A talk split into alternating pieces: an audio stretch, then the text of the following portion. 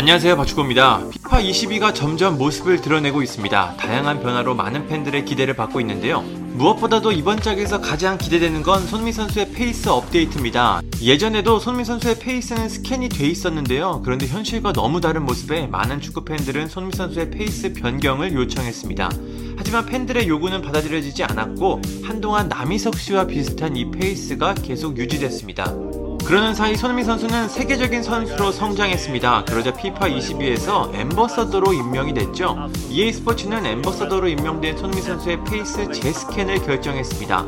그리고 공개된 모습이 바로 이 사진입니다. 각도가 밑에서 찍은 사진이라 정확히 판단하기는 어렵지만 확실히 예전 모습보다는 손흥민 선수와 비슷한 모습입니다. 얼굴이 조금 더 말랐고 헤어스타일도 최근 모습과 유사합니다.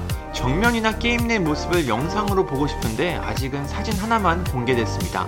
제가 이 사진을 커뮤니티 게시판에 올렸는데 팬들의 의견은 역시 다양합니다. 피파용님은 피파 온라인의 페이스가 더 낫다는 의견을 전했습니다. 제가 피파 온라인은 하진 않지만 확실히 페이스 퀄리티가 더 좋습니다. 강아지는 행복이다님은 배틀그라운드가 손흥민 선수의 페이스를 더 잘 만들었다고 말했습니다. 사진을 보니까 정말 비슷합니다. 지금까지 게임에서 본 것 중에서는 가장 구현이 잘 돼 있는 것 같습니다.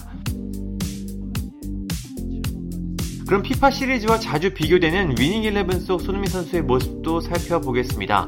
참고로 위닝 일레븐의 이름은 이풋볼로 바뀌었고 이번 짝부터 무료화, 부분 유료화로 운영됩니다.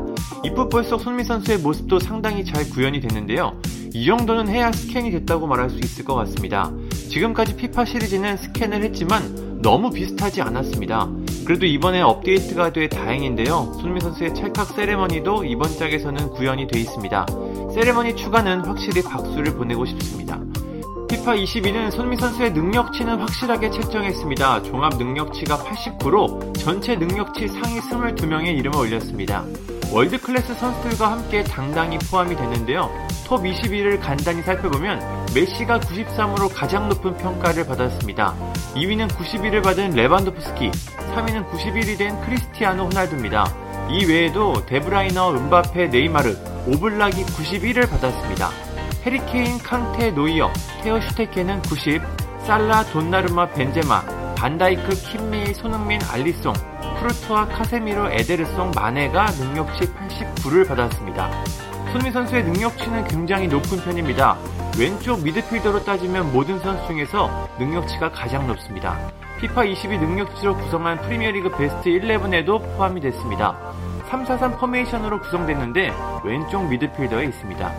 프리미어리그 최고의 스타들과 함께 당당히 이름을 올리고 있습니다. 손흥민 선수가 토트넘 이적 후 정말 많은 성장을 한 것 같습니다. 피파 이십이는 한국 시간으로 시월 일일에 출시됩니다. 이번 짝은 차세대 기기가 출시된 후 처음으로 나오는 작품이라 많은 변화가 예고돼 있습니다. 바뀌는 점은 지난 영상에서 전해드렸는데요. 지금 위에 나오는 링크를 클릭하시면 볼 수 있습니다. 저는 플스 파이브로 이번 게임을 즐길 것 같은데 게임이 나오면 더 자세한 내용을 전하도록 하겠습니다. 감사합니다. 구독과 좋아요는 저에게 큰 힘이 됩니다. 감사합니다.